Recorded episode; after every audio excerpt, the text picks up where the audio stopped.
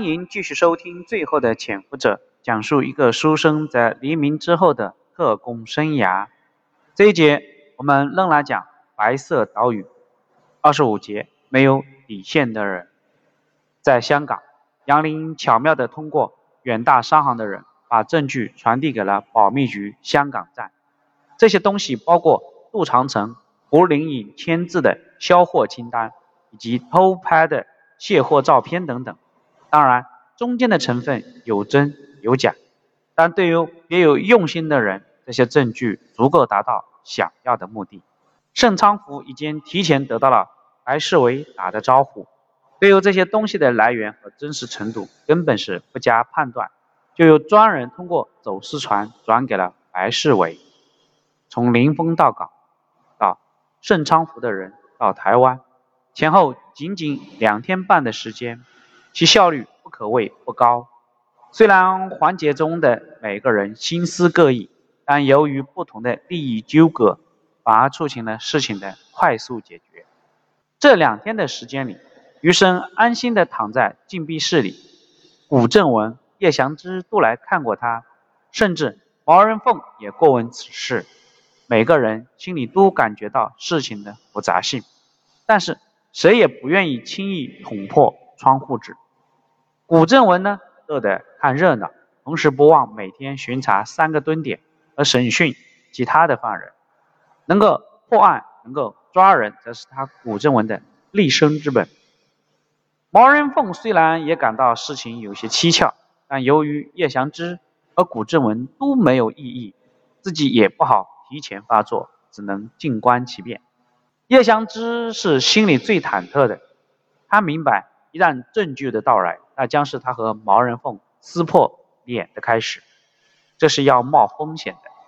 这2天有时候他就在想，自己是不是真的被余生当枪使了。但是话又说回来，蒋经国和毛人凤矛盾水火不容，自己夹在中间，早晚得做出选择，此战不可避免啊！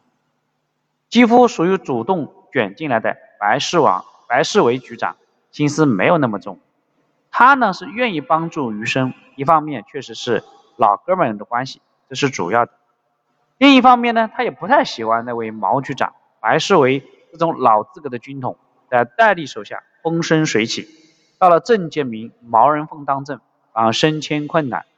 即使白局长这种豁达之人，有些怨愤的心理情节，当然也是可以理解的。尤其是那个杜长城，小人得志，自以为有毛人凤撑腰，这两年青云直上，到处炫耀，在台北、高雄挥金如土。这样的人如果不惩治，那党国在台湾也没有立足之地。保密局里其他人对于余生和林峰还是同情为主，这2个人在处事上基本属于是人畜无害之类型。保密局虽然给民众的印象是个魔窟一样的地方，但里面工作的大多数人还是属于正常人性范畴，彼此对于道德人品的评价还是属于正常的范围。这2天只有1个人对余生和林峰这件事情坐立不安，他认为林峰的出逃肯定和之前的某件事有很大的关系。虽然一时打听不到什么消息，但是他每天都悬缩在叶祥之和余生禁闭室之间，寻找可能的线索。这个人不是别人，就是行动处的老资格特务田九金。田九金当过国军，当过伪军，也当过土匪。这个为了生存和富贵没有底线的人，他最终在军统收编之后，发现自己的光明大道。为此，他不惜省吃俭用，巧取豪夺，弄来大把的黄金美钞、珍珠玛瑙，源源不断地送到毛人凤的老婆向影星那里，自己也顺利地被毛人凤收为秘密心腹，作为眼线潜伏到毛局长的潜在对手叶祥之那里。田九金身上有功夫，做事心狠手辣，在行动处很是得力，也获得了叶祥之的赞许。他和他的长期搭档韩世昌不一样，老韩是属于赳赳武夫，鲜眼不多，贪财更多，是为了吃喝玩乐。田九经心眼颇多，贪财同时也有野心。在广州期间，他敏锐地察觉了鱼生和胡令尹之间的问题，早就听说了技术总队油水很厚，钱从哪来，大家是心知肚明。田九经一直想从胡令尹那里分一杯羹，可惜却被鱼生捷足先登。愤恨之下，他暗中观察他们的把柄，敲打他们的竹杠。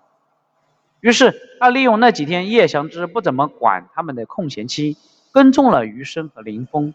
这一次他不光发现了贪污的问题，居然还发现了通敌的问题。在掌握了一部分证据的时候，心思缜密的田九经没有鲁莽行动，而是寻找机会向叶祥之暗示了余生和林峰的不正常。叶祥之此时正好认为余生乃是毛人凤安排在自己身边的眼线，索性顺手推舟，让余生去完成了送死的任务，借机也是一种考察。在余生带着多项功劳荣誉回归台湾的时候，田九经选择了沉默。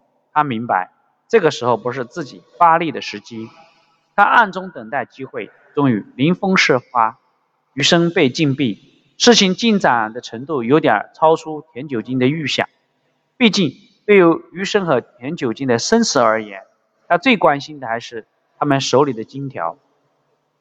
田九经2天心里一直是七上八下，到底该怎么办？是马上去检举他们，还是等等再看？他心里实在是没有个章法。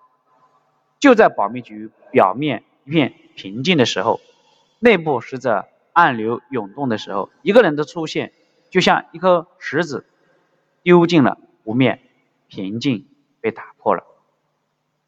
突然出现的人是白世伟，他突然的造访保密局，而且没有任何的借口和招呼，以至于多数人不知道他来了。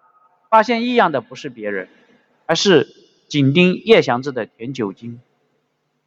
在白世伟拿着一个精致的手提箱进到叶祥之办公室的时候，田九经迅速的走到叶祥之的办公室门口，将耳朵紧紧地贴在了门缝上。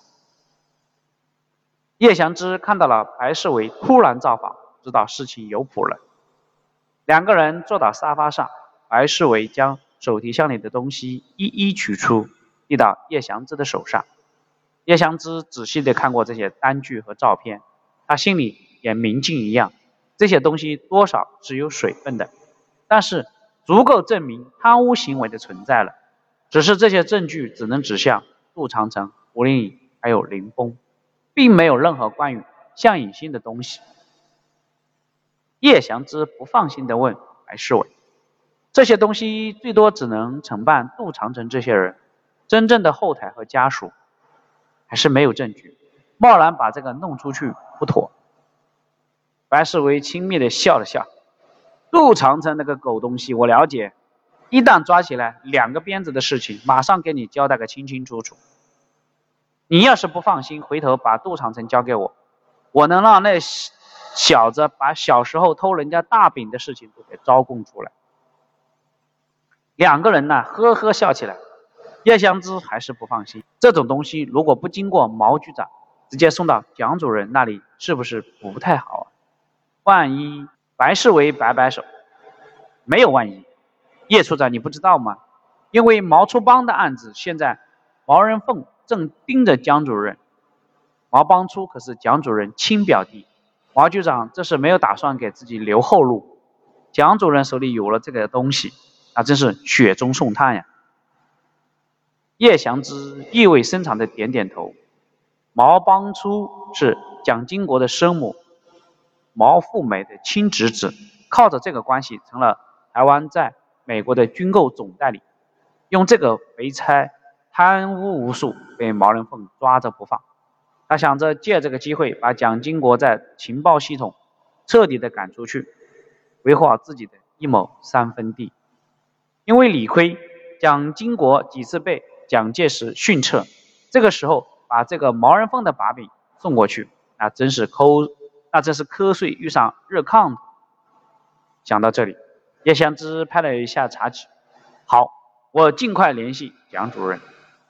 此刻，门外的田九经迅速的跑了。好，这一节就讲到这里。